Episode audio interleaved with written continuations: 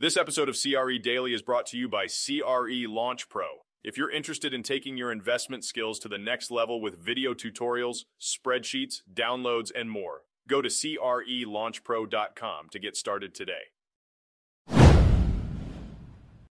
Today, we dive into the intriguing world of commercial real estate and its fascinating relationship with artificial intelligence. While some might see a storm of uncertainty and illiquidity, I believe it's important to recognize that amidst this chaos lies once in a generation investment opportunities. Certainly, certain segments of commercial real estate are facing distress, like the so called zombie buildings, where structural changes and AI technologies may render much of the current office space unnecessary in the future.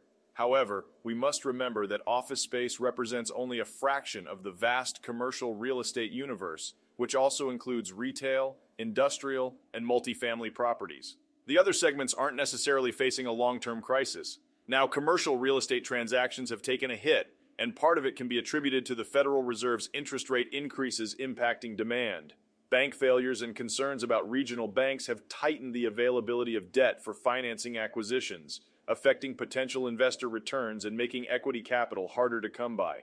Yet, this situation isn't entirely new to seasoned professionals in the market.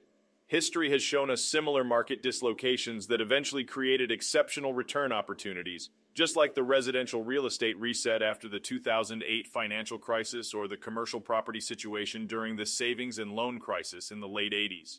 Moreover, commercial real estate's unique characteristics make it an attractive playground for investors. Unlike residential mortgages, most commercial loans are assumable, allowing them to be transferred to new owners with minimal hassle.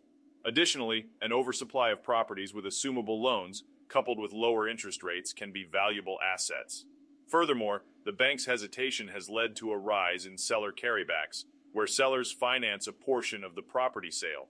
This creative financing strategy is quite common in the commercial real estate world and offers opportunities for both buyers and sellers in less liquid markets. The question on everyone's mind is when this turmoil will end. Although it's anyone's guess, the periods of turmoil in real estate tend to last longer than economy wide recessions. However, with many large commercial investors committed to turning over their portfolios within three to seven years, the window of opportunity for savvy investors may soon open wider.